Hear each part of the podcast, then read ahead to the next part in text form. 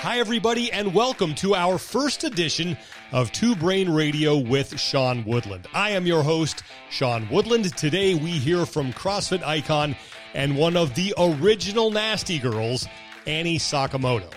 This episode of Two Brain Radio with Sean Woodland is brought to you by Two Brain Business. To learn more about creating your perfect day as an entrepreneur, book a free call with a mentor at twobrainbusiness.com. Annie Sakamoto has competed at the CrossFit Games twice as an individual. She finished 11th overall in 2011. She has also competed twice in the 40 to 44 year old Masters division, finishing on the podium both times in 2016 and again in 2017. She has been doing CrossFit since 2004 and currently owns and coaches at CrossFit Santa Cruz Central in California. I sat down with her at her gym in Santa Cruz to talk about her role in putting the CrossFit methodology on the map, her career as a competitor, and what it has taken for her to help build CrossFit Santa Cruz Central into a successful business. Enjoy the conversation, and thanks for listening. Annie, thanks so much for being here. Thanks for doing? having me. Really good. How about you? I'm doing. I'm doing well. I'm doing well. Uh, you are currently. So let's get everybody updated. You are currently training to be at the uh, Rogue Invitational. How's that going? uh, really good. It's just fun to train for something again. So, although I don't know how much longer I will compete, Mm-hmm. I do like to train like I'm competing. so it's been fun to have a goal. What's it like to be referred to as a legend? um, Well, considering all the gray hair, I do feel very legendary. Uh, but it, it, it's funny. It's it's a little awkward to be honest. Um, I don't think of myself as a legend. I just think of myself who's been as someone who's been in the sport for a really long time. Um, but legend isn't the word that I, I would use to describe myself. Veteran, maybe. Veteran. Okay. Yes. Uh, let's let's go back now to some people who you know, who don't really know you that well. Uh, you were you know, one of the original Nasty Girls, and, and you found CrossFit in 2004, correct? Correct. How did you stumble upon it in 2004? Because there was really no CrossFit out there at that time. Right. So um, I was friends with Eva Twardokens. Mm-hmm. We actually took a hip hop class together when I was 18. So like Okay. in the in the late 90s or mid 90s. Mm-hmm. Um, and I had you know periodically I would see her in Santa Cruz. And um, she said, I'm, I'm doing CrossFit. I really think you should. I was actually teaching a cardio kickboxing class Okay. at the time. And so I was kind of into quote unquote fitness. And she was like, You should come to CrossFit. I, I'm a coach there. And I had heard about CrossFit because, you know, granted it was in Santa Cruz. Um, and I was like, you know, I don't really feel like throwing up. I I love my, my Tae Bo, my kickboxing, and I, I'm getting fit, but I'm not throwing up. And she was like, No, no, no, you don't have to throw up. you know, come and I'll, mm-hmm. I'll just do a personal session with you. And I did it, and I was like, oh, okay, that's not bad. I can actually probably out cardio kickbox her. Mm-hmm. and then I came to a class, and uh, Greg was coaching that class. And then mm-hmm. that was when I got the full dose Okay. of CrossFit. Most people would not have stuck around after getting the full dose that early on. Why did you stick around? Well, and my full dose really, so it was like a like a staggered start workout. Um, and long story short, I ended up doing seventy five glute ham sit ups all the way back, all the way up. um, and you'd never done those before. and I had never Okay. done them before. So the first day I was like, oh wow, I'm kind of sore in my stomach. That feels great, Mm-hmm. la di da. And by the second day, I was distended. I couldn't bend forward. Mm-hmm. I couldn't bend backward. I couldn't laugh, fart, cough, sneeze, anything without being in excruciating Mm-hmm. pain. Um, I thought I had a hernia, and uh, I got through it in about two days. And that, for me, I was just one of those people where um, I was hooked. I had Yeah. never felt anything like that before. I had never been physically challenged like I was in the workout. I had Mm-hmm. never felt soreness like that.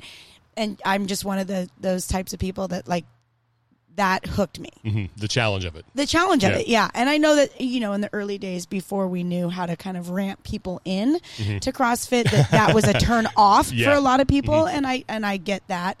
Um, but I was one of those people that that was a turn on. What made you think that you know what? Hey, I'm actually pretty good at this, and I can compete. Other people saying that Mm-hmm. because it definitely wasn't me. In the early days, um, you know, 2004, obviously there was no Right. CrossFit Games. So a lot of what um, the competition was was there was Eva who was um, a veteran CrossFitter at that time, um, and then Nicole Carroll started right Yep. around the same time as I did, and there were just certain ways that Greg and Lauren would kind of pit us against each other. So each class became like a little mini competition, um, and you know, Eva's 10 years older than I am. So she was already, I think, in her early 40s, um, maybe late 30s by the time I started, um, but had a lot of years. Nicole loved the heavy lifting. I loved the gymnastics stuff. So we were actually a perfect Yeah. triplet to be competing against each other. Um, and it really wasn't until the games came around in 2007 that there was true competition. Right. Uh, and that year I did not compete, and I, that was a lot of that was because I just had my daughter. Mm-hmm. About nine uh, nine months or ten months before that, um, and then I was actually really scared to compete the first few years that there was the CrossFit Games, and for me a lot of that was because I had gotten so much notoriety on the main site for mm-hmm. so many years that I thought the the community would have kind of an expectation of how I would do at the games, and if I didn't meet that expectation, I would be letting everybody down. Mm-hmm. And obviously, that's just silly. You know, in retrospect, that's ridiculous Yeah. because what you know about the CrossFit communities, they love you no matter where Right. you place at the mm-hmm. games, right? Sure. Um, So obviously, I, I so I didn't compete for the first four or five years that the games happened, and then in 2011, I did the Open. That was the first year of mm-hmm. the Open because a lot of people at our gym were doing it, and I wanted to do it in solidarity. I found myself qualifying for regionals and was like, I'm not going to do regionals. There's no way. And a couple people talked me into doing it. They were like, You made it. You might as Yeah. well go.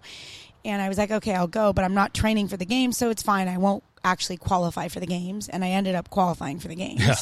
And um, it Chyna Cho and I tied Right. for points, but I won the tiebreaker because I had a first place finish. And whether she had um, heard that I didn't want to go or she just could tell, I don't know, but she approached me afterwards after we had been on the podium. And in my mind, I still was not going Yeah. to the CrossFit mm-hmm. Games.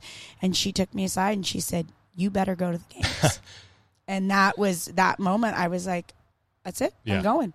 That's awesome. Yeah. Uh, you mentioned notoriety on the main site, a lot of that was because of that original, you know, Nasty Girls video. And there are a lot of famous videos from CrossFit media history, but that is one of the most famous ones. And you're part of that group that you've mentioned of, you know, Nicole and, and Eva T that really helped put this exercise regimen on the map. What was the sense amongst the three of you when when you were involved in this that of what you were doing? Did it just seem, you know, this isn't going to be anything special? We're just working out. Yes, that is exactly what it was. We Mm-hmm. did not think that we were revolutionizing Mm-hmm. fitness, uh, both how females could see what the potential was uh, as far as fitness went, and then males even have Yeah. said that video, you know, jump started my career with CrossFit. Um, and that was, to us, that was just a normal day at the gym. Uh, a video that Greg and Lauren had thought up, a workout, a vision that they had, but I don't think we thought it was going to be this this big deal, and, and especially um, something that would stick around for so many years. Yeah. When did you know that? Wait a minute, this is actually something kind of revolutionary and special.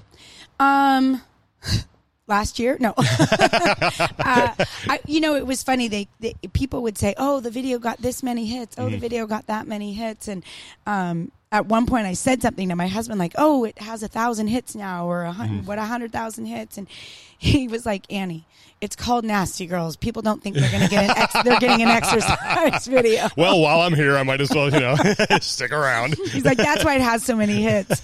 Um, but it, yeah, I, I don't know. I guess at some point, it was years later um, when people would say, "Oh, the Nasty Girls video, you know, jump started me starting CrossFit." That I guess I I realized it. But to us, for so many years, at least for me, that was not a a big deal. That Yeah. video. Right, because that's what, you did on, a- That's on a daily we basis. did. Exactly. to me in 2011 that was really the year the your first year at the games Mm-hmm. i think it started to kind of hit the launching pad as far as popularity goes what was the sense uh, on your end being on the competition floor of where this thing was headed Well, I was in awe just that at uh, in 2011, you know, because obviously I was at the 2007 games, the first games in Aromas, um, and even that was like, wow, I can't believe we're doing this. You know, it was always something that had been chatted about in the background, um, but I, it was amazing that it was actually happening. So 2011, fast forward just four years, the fact that ESPN Yeah. um, was was putting it on, and that uh, that there was a purse from Reebok. Mm-hmm. It was unbelievable to me that it had gotten that big that quick. Fast forward a couple more years, Mm-hmm. Right. Mm-hmm. it's on CBS Sports. I, it's unbelievable how fast it has it has gained popularity. What's your most memorable moment from being out there in 2011?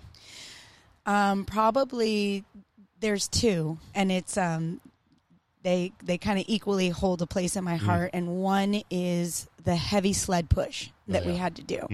And I remember the first time I went to push it, it did not budge. Yeah. And I was like, "Oh my god, I'm going to sit here for however many minutes and just try to push this sled, and it's not going to go anywhere." And um, I stepped back and I hit it one more time and it moved. And I just remember hearing the crowd. I rarely actually can hear the Yeah. crowd. And that was the one time I just heard the crowd erupt in cheers. And it was such a triumphant moment to move that sled and hear the crowd. Um, and then on the flip side, when we did the Killer Cage event, um, I remember the heat before um, watching um, one of the ladies just be stuck. Yeah. And she was suffering, and I just remember thinking, "Oh my God, I hope that's not me Yeah. on the next heat." And it, and indeed, it was. And I remember all the girls in my heat were done, and I was like, I still had at least a full round to go, and I wanted nothing more than to, the lights to go out, the clock to go off, and everybody to Yeah. just go away. Mm-hmm. I didn't want to keep going. Yeah. And I had a real internal battle of like staying on the bike and and grabbing the barbell and trying to get it onto my shoulders and trying to squat it and just trying to stay in it for every last second of that mm-hmm. time cap. Um, and I did, and that in itself was a triumphant moment because Yeah, I, I wanted nothing more than to just shrink into the crowd. Yeah, and I was saying, I was actually while you were saying that, I'm thinking that probably to you, even though you didn't do as well as you'd wanted in, in that event, personally, that has to feel great that you you had that voice in your head that everyone has had that I'm going to quit, I don't want to do this, and yet you made it through it. Exactly. Every there was every reason in me to quit, Mm-hmm. and for me at that moment there was nothing. There was no reason to keep going. Yeah. And I talked myself into continuing on. Yeah. And there's some great photos too from that event. Um, where I'm, I, I have that uh, that 155 on my shoulders, Mm-hmm. and I think it's like there's Jen LeBon, Rebecca Voigt, and a bunch of girls in the background, and they're just shouting at me, and I just I, I love that. It's such a Yeah. memorable moment for me because Yeah. they wouldn't let me give up either. I remember watching it, and it was in the crowd. I was in the crowd that year, and it was that was fantastic. Yeah, Yeah. it was certainly something I'll remember. We are currently in your gym here at CrossFit Yep. Santa Cruz Central. It's a great, uh, great facility. How did you come to get involved in this? So, um, in 2007, 2008, I, you know, by then Lauren and Greg had moved to Arizona. Um, and I was managing the original gym, just kind of, I was one of the trainers, but I was helping them manage the gym since they were living in Arizona. and we realized, um, that it just wasn't working. It was too hard for them. It was too hard for us. It was. It, I, I would have to, you know, call Lauren like, "Hey, we need toilet paper. Can you o- Yeah. order toilet paper?" So a couple of us decided to break off and start our own gyms. And by chance, um, we saw a sign. There was a couple of us uh, at the end of the street, literally 200 meters from the original gym, that there was a building for lease. So we walked down. It was right at the end of the cul-de-sac, and we we looked at the building, and it was absolutely perfect for what we wanted. And um, that was 11 years ago. 11 years ago, Mm-hmm. selling CrossFit to people is probably different than it is now. How, how did you ha- get people into your gym? uh, well we were really years ago? lucky because because we were 200 meters from the original gym we took a lot of the original clientele with us Okay. and um, and you know greg has always said this your best billboard is your clientele right so um, we because we had so many people that had been doing it for years um, we really relied on them. We didn't do any advertising outside of just having a lot of the original members, a lot of people that had already been doing it for multiple years, and we're getting great results. Um, you know, they were 40, 50 years old, they were working professionals, they were coming in for an hour a day, and they were fitter than they had been in their entire life. How did you grow from that point? that took a little more creativity for sure. So, um, you know that we tried some different kind of um, deals and different Right. things like that. But really, what we what we realized is the the best way to do it is to rely on our clients. Yeah. Um, you know, we tried some Saturday free classes.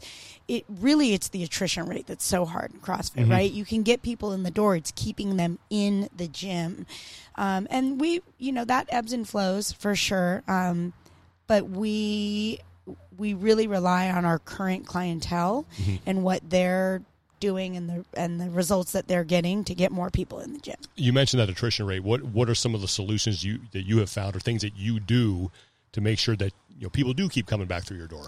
I think the best thing so so the way that we get people into the classes is we require four personal training sessions, and that's so we can teach them, um, especially the Olympic lifts, um, and obviously some of the power lifts, and and then just get them introduced to the stimulus. After those four personal sessions, we say that they're class ready, and we're lucky because all of our trainers are. Um, smart enough, they've been around long enough that they can modify any of our group classes um, so that they can fit the needs of somebody who's brand new.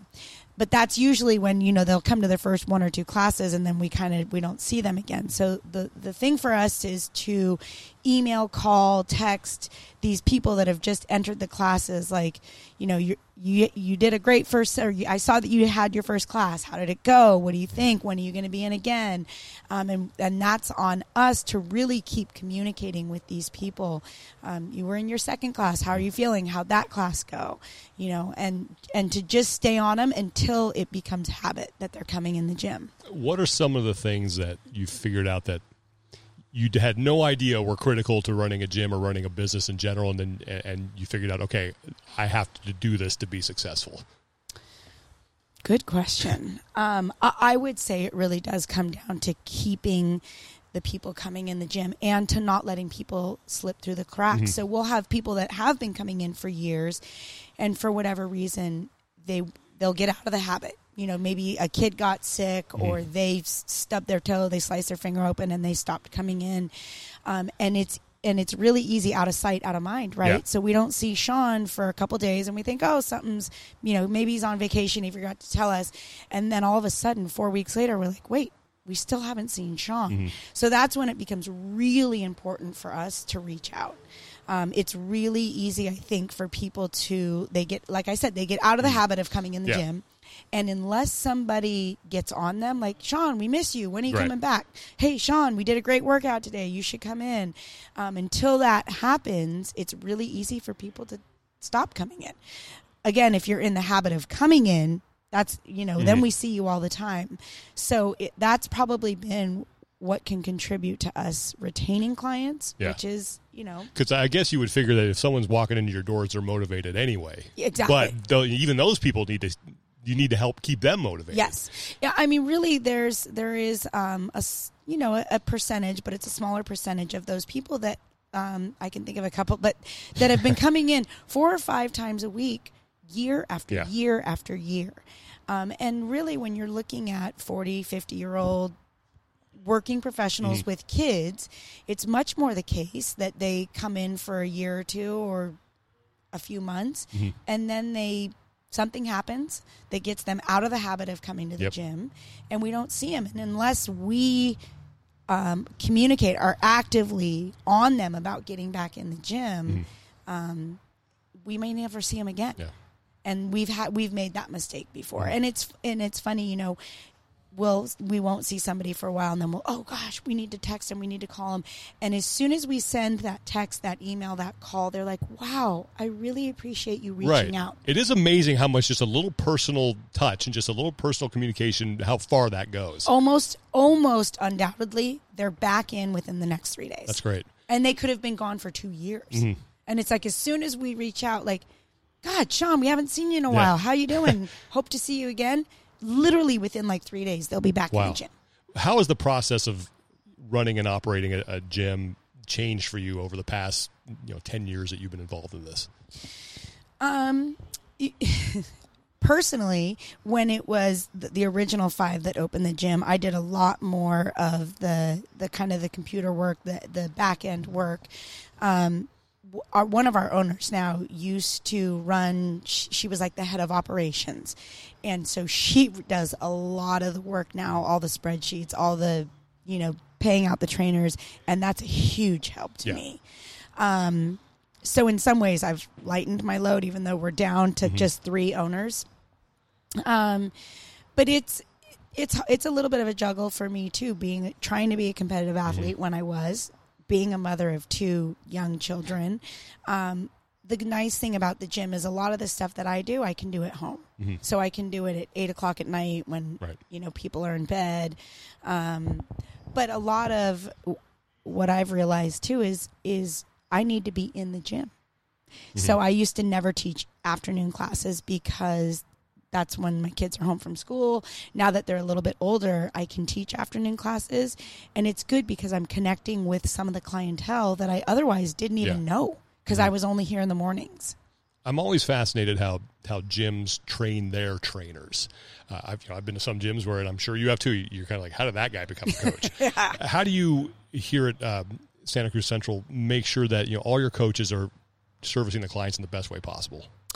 Um, we don't have a ton of coaches, which is good. That makes it pretty easy. Um, we and we really like and ask our coaches. I mean, all of our coaches have come from the community, so they were all clients first, and that's great because I feel like our clients trust other clients. You know, it's like it's not like some guy just came in off the street Right. that doesn't know them. Um, so that's probably what's helped us out the most. Is there we don't have any coaches that weren't first clients. I'm sorry. What, what do you think makes a good coach? I think empathy Mm-hmm. number one is is de- definitely it, you know, and and the constant desire to learn because, I mean, things that we used to do 10 years ago we would never there's Oh, some yeah. things that we would never do now Yep. we're like oh my gosh um, and then there's some things that we're still doing the same Mm-hmm. but i think that that constant desire to learn and the willingness to evolve and change oh I would never do that the way I used to do that, or I now know a better way of doing it, um, is really big. But then also the empathy piece, and that can be physical and mental empathy for people, right? Like y- it's easy for those of us that have been doing CrossFit for years to think, oh, it's a 400 meter run. It's no big deal. That's Yeah. my recovery. And then you see somebody come in and maybe they don't look like they can't run 400 meters, but they haven't run 400 meters. And to just understand um, how to approach somebody so that you don't make them feel bad Right. for that. And then also like you know, we have people that come in and, and they might be having a bad day for a lot of reasons. And we as coaches have to figure out a way to connect with them and motivate them without scaring them off. Um, maybe it's it's an active rest day for somebody, but you know, as coaches, Right. you have to have a lot of tools in your bag, depending on who you're dealing with. The- flip side of that too is that, and I've known a lot of gyms that have had this problem where you have clients that are just not, they just don't fit. How do you deal with that? There's a great book um, that I read, and it's called uh, Conscious Coaching: The Art and Science of Building Buy-In, and it's a great book because it really is. There's, you know, in any given class, there might be seven different personalities that you're going to have to deal with. And let's face it, as coaches, as much as we need to know, um, you know, basically the kinesiology, the the anatomy, the why are we doing this, how are we doing this, I think as a CrossFit coach, as a coach of a class of seven to twenty people, you you need to be a therapist. You need to understand what a what a personality is like and how you're going to deal with that personality in that class for that workout. Yeah. Um, and so that's a lot of what I feel like makes a good coach is being able to motivate and manipulate the many different personalities you're going to have in any given class. you, I'm sure, travel to a lot of gyms and have dropped into a lot of gyms around the world and around the uh, around the country. What's the first thing that kind of catches your eye as to whether or not you think this is going to be a good place or this might not be so good? Well, first of all, I'm horrible about going. when I'm on vacation, Okay. I go You true vacation Okay. mode. Yep. But um, uh, definitely the organization of the gym. Like you know, if you walk in, stuff's everywhere. Yeah. um, that is not a great feel. Um, so that's one thing. and uh, the whiteboard. That's a big one for Really? me. Yeah, and maybe it's so? because we have this gigantic, amazing whiteboard, um, and Uh, just because that is, you know, if you think about, you're walking into a gym, you're walking up to your class.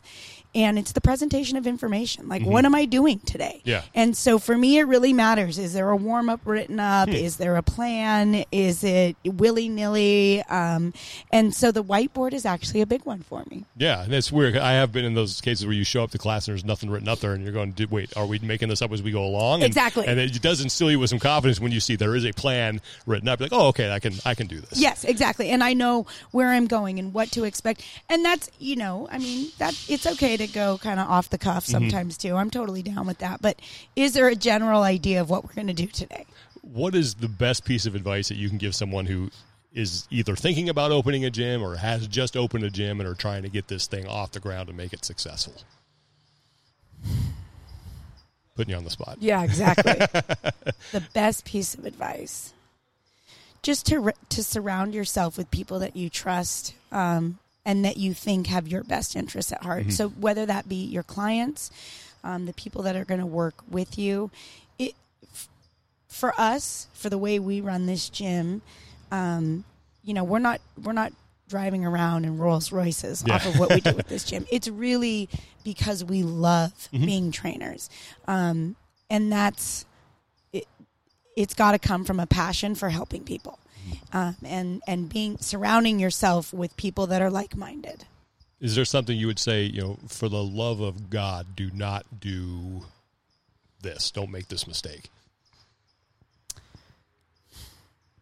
Or what's a mistake that you've made that you think, you know what, uh, that's that I learned a whole lot from that, and my It- business is better because of it. It would probably be offering up things for free or for a very discounted price. yep, I would. Yeah, I've Because- heard that a lot. Yeah, because people, um, you know, they value something if they have to pay for it. Right. And if they don't, it they're not going to value it the same way. And I I remember, um, you know, having free classes, and people would just bomb that free class over and over and Mm-hmm. over again, and but they did not value it. It was free. Right. And when you make people pay for it, they they approach it very Mm-hmm. differently. So that you know, it's really easy to think, oh, I'm just going to give it for free or for very cheap, but it's kind of a trap in Yeah. my mind, especially for what we're doing. For sure, yeah, because I've I have been parts of those gyms where they've offered Groupons, and you get like you said, you get a massive influx of people, and then once that thing is over, they leave because it's you know that they didn't value it Exactly. I mean, you might get a few to stick around, but uh, yeah, I'm surprised at how many gyms still do that. Me too. Yeah, it just doesn't seem to, that that it, that it pays off. Right. Um, what makes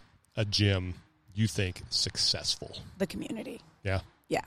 How so? Um, because because that I mean I think the programming is obviously very important, Mm-hmm. but if the community isn't behind it, if they're not unified, um, then you've kind of lost to me what the essence of CrossFit is. Mm-hmm. Like to me, CrossFit is unique not just because of the workout, but because of how the community rallies around the workout and around each other.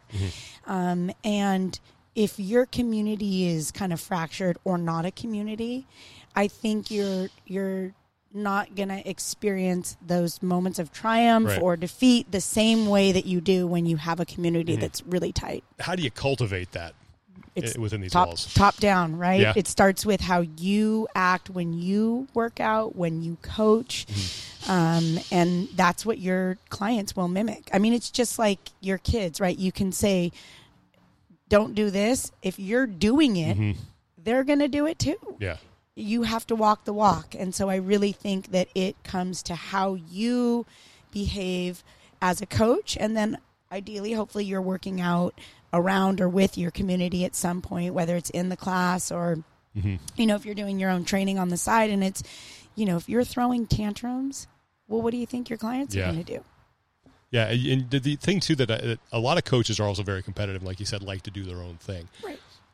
But it is so important to see that coach in a class every now and then. To me, as a member, I've been a member of gyms, and when I see that, I, I don't know why, but it, that just has a.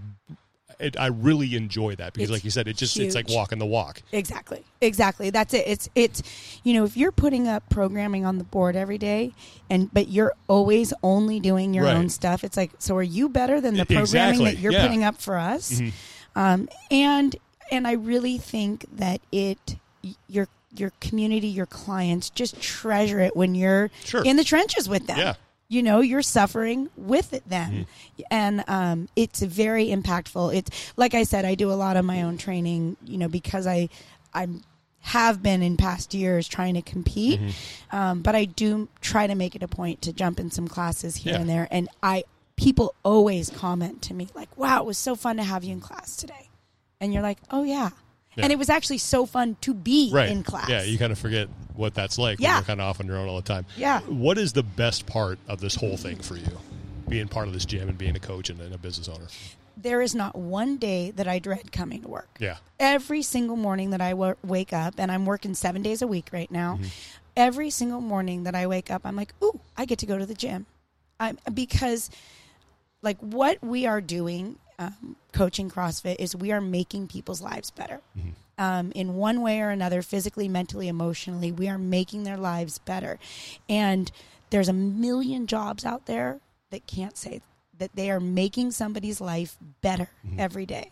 And I feel like we can say that hands down pretty much every day that somebody walks in the gym, you know, and especially if you have a good attitude. Yeah. If you walk in and you, hey, Sean, how are you today? That alone will guarantee change somebody's day. Never mind if you get them up the rope for the first Right. time or It's they deadlift too. Yeah. Yeah. Right. But um, just and then seeing people physically accomplish things that they did not think were possible uh, is pretty special. What does now the future hold for you as far as your competitive career? What do you think that looks like here in the next couple of years? That's a really good question. I think a lot of people are asking that right now. Right, Above, exactly. above a lot of different people. right whether they're 43 Yep. Mm-hmm. or 23 um i don't know it's uh you know there's one side of me just because my kids are getting older and they have a lot of sports and activities and i, I want to be able to focus on them um, I had a lot of years that I was focused on myself. I mean, Mm-hmm. I think to be a higher level competitive athlete, you, you by nature Yeah. you have to be selfish. And it was almost easier when my kids were a little bit younger and they didn't have as many of their own activities. So now that they're older and they have lots of their own sports, and I don't want to miss one of their games, Yeah. you know? So it's hard to say. It, it happens fast. So who knows in five or six years where I'll be. It, it's funny. I can't think of myself not training like I'm competing, but I don't know that um, I'll, I'll be competing Mhm. for a few years, but I really enjoy training Yeah. like I'm competing. Yeah. Why do you think ju- that is?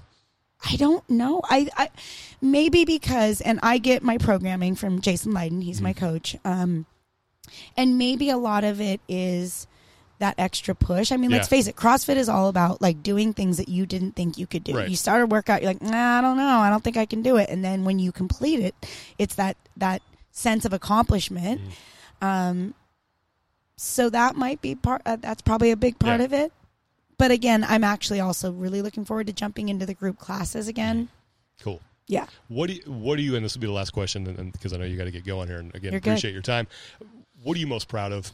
What you've accomplished this this whole process that you've been on for the last uh, 15 years? Um, my integrity within the sport. Yeah. Um, I think I'm known as somebody who doesn't cheat movements, who doesn't cheat in general, and that is genuinely a happy, friendly person. I will attest to all of that. Yes. and um, and that yeah, that makes me happy. I think Mhm. I have pretty good integrity within the sport um, and within my own gym. Yeah, hundred percent agree with that. Having been around you and you. having the pleasure to work with you over at HQ on the Update Show and stuff. Um, thank you so much for doing this, Annie. I Yes. appreciate you having having me into your gym and, and you know giving us some insight on how things run here. And best of luck Thank at the. Rogue Invitational. Thank you. See you there. Yeah. Once again, I want to thank Annie Sakamoto for taking the time to sit down with me. You can follow Annie on Instagram at Annie Kimiko. That's A N N I E K I M I K O. If you're interested in keeping up with all that she has going on as a coach, mom, and an athlete. Two Brain Radio with Sean Woodland is brought to you by Two Brain Business. To learn how to generate profit and take your business to the next level, check out Founder, Farmer, Tinker, Thief by Chris Cooper. It's available now on Amazon. And if you want me to read it to you, I'll literally do that in the audio version. So make sure you check that out. Never miss an episode of this podcast by subscribing to Two Brain Radio on Apple Podcasts, Google Play, or wherever you listen to your favorite podcasts. Thanks for listening, everyone. I'm Sean Woodland. We'll see you next time.